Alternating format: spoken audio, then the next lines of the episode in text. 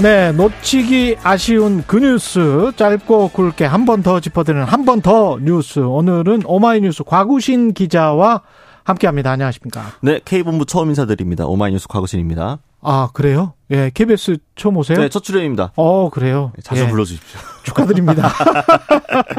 오늘 그 대통령식 직속 국가교육위원회 출범하는데 위원장의 이배용 전 이화여대 총장, 이분이 어떤 문제가 됩니까?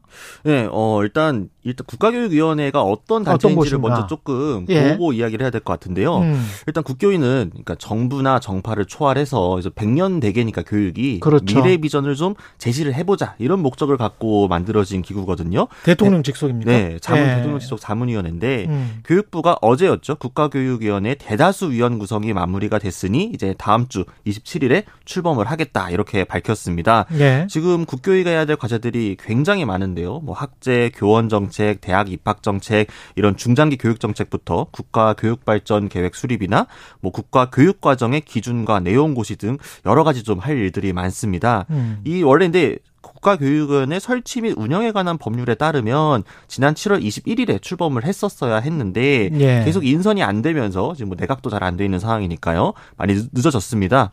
그래서 일단 올해 말까지 이천이십이 개정 교육과정도 심의 의결을 해야 되고 음. 이천이십팔 학년도 대입 개편 절차를 시작하는 등 좀 상당히 민감한 문제들도 다뤄야 되는 상황입니다. 네, 그러면 이게 좀 정부와 정파를 좀 초월해서 만들어져야 되는 거죠, 원래. 그렇죠, 원래 그렇게 해야 되죠. 네. 예, 그러면 그렇게 만들어졌습니까?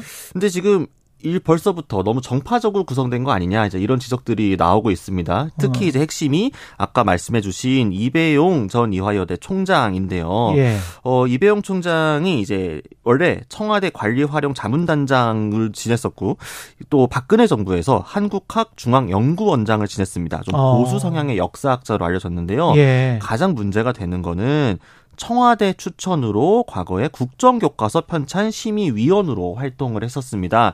박근혜 아, 정부 때? 네, 그렇죠. 그러니까 네. 아마 당시 기억을 다 하실 텐데 국정역사교과서 만드는 것 때문에 굉장히 지금 논란이 컸었잖아요. 아유, 사회적으로? 네, 굉장히 시끄러웠습니다. 갈등이 예. 심했죠. 특히나 예. 이제 가장 첨예했던 게 이 천구백사십팔년 팔월 십오일 대한민국 정부 수립을 대한민국 수립으로 이제 기술하느냐 여부. 그래서 천구백십구년에 수립되었던 임시정부의 정통성을 어디까지 인정해야 되느냐 해서 막 건국절 논란들이 막 있었잖아요.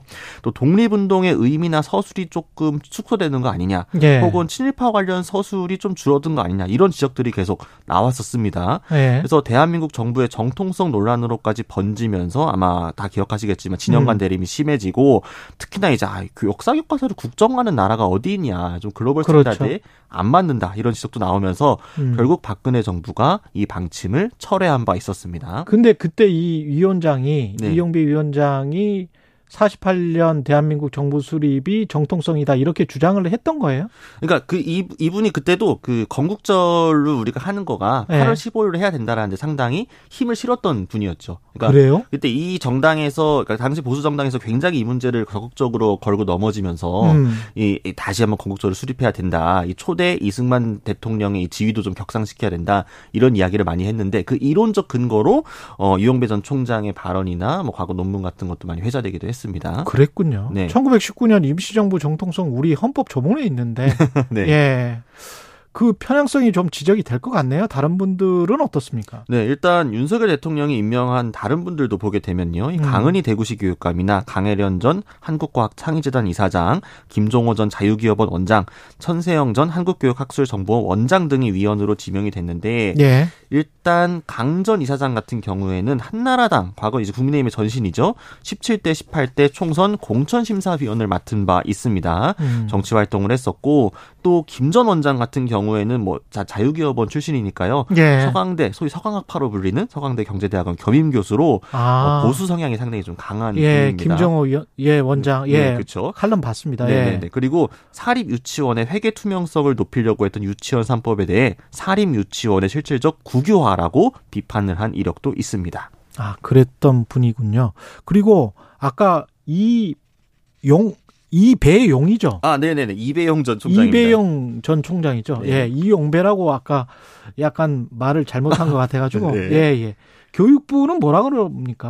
네, 교육부는 이 위원들의 정치적 편향성, 전문성 논란에 대해 국교의 법에 교육 전문가뿐만 아니라 음. 경제나 사회 분야에 다양한 전문가가 참여하도록 되어 있다라고 했습니다. 특히나 위원장이 중립적인 역할로 역할을 잘 수행해 줄 거라 기대를 하고 있다라고 했고요. 오석환 교육부 국교의 설립 준비단장도 위원장 내정과 관련해 교육부가 별도의 판단 절차를 진행하는 건 아니고 지명된 위원에 대해서도 교육부가 의견을 제시할 권한은 따로 없다 이렇게 이야기했습니다. 이 지명된 위원은 대통령실이 지명을 한 겁니까? 대통령실도 있고요. 예. 여러 이제 그 주체들이 하고 있는데요. 그래요? 지금 이제 노조 추천이 아직 정리가 안 돼서 그 부분만 음. 빼고 진행이 될 예정입니다. 유승준 이야기가 다시 나오고 있네요. 네, 그렇습니다. 예, 유승준 씨가 재외국민이냐 외국인이냐 정리를 좀 해달라 법원에. 네. 예, 이게 무슨 말이죠? 그러니까 이제 어, 잘 아시겠지만 유 씨가 지금 한국 입국 비자 발급을 둘러싸고 행정 소송 항소심을 진행 중입니다. 뭐 본래 미국 영주권자였고 병역 의무를 피하기 위해서 미국 시민권을 취득을 하면서 한국 국적을 포기를 했었죠. 그래서 이천이 년부터 한국 입국이 제한되어 있는 상황이고 기존의 첫 번째 행정 소송에서는 대법원이 유 씨의 손을 들어줬습니다. 원고 승소 취지로 판단이 됐죠. 근데 이후에 다시 비자를 신청을 했는데 또 거부를 당했습니다. 어, 지난 일 심에서 또 거부당한 이유는 그 당시 대법원이 아, 그 절차적인 위법성을 지적을 한 거지 비자 발급 자체를 해야 됐다 이렇게 취지로 예. 판결한 건 아니었다 이런 해석인데요. 이것 때문에 지금 항소심이 유지되고 있는 상황입니다. 지금 유 씨가 미국 시민권 미국 사람이라는 거죠. 그쵸, 그쵸, 그러면 네. 한국 국적을 상, 상, 상실했는데 네. 국적 정체성은 뭐예요? 국적 정체성을 정리해달라. 네. 그러니까 어제가 이 서울고등법원에서 열린 이 비자 발급 거부 처분 취소 소송 항소심의 첫 변론 기일이었습니다. 음. 재판부가 한 이야기가 재밌는데요.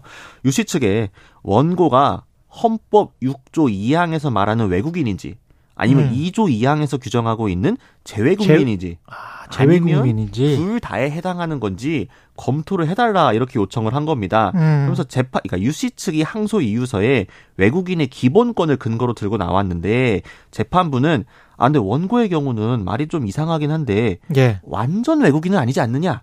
이렇게 지적을 한 겁니다. 아. 네, 유 씨가 이제 완전 외국인은 아니지 않느냐 이런 예. 얘기였고요. 그래서 피고 측에서도 출입국 관리법상 외국인과 재외동포법상의 재외동포 사이에 이 법적 규율에 어떤 차이점과 공통점이 있는지 법적 해석을 해달라 이렇게 요청을 했습니다. 왜 소송을 하는 거죠? 외국인과 재외동포 사이에 뭔가 법적인 혜택 같은 게 있습니까? 그러니까 재외동포면? 외국 국적을 보유하고 있다는 점에서는 차이가 없는데요. 없죠. 네, 근데 이제 실제로 출입국하는 절차라든가 비자 문제, 네, 그리고 국내에 들어왔을 때 이제 경제 활동과 관련해서도 제약 사항이 다르다고 이게 합니다. 아마 에프 사 비자일 맞습니다. 거예요. 네, 예. 네, 네, 네.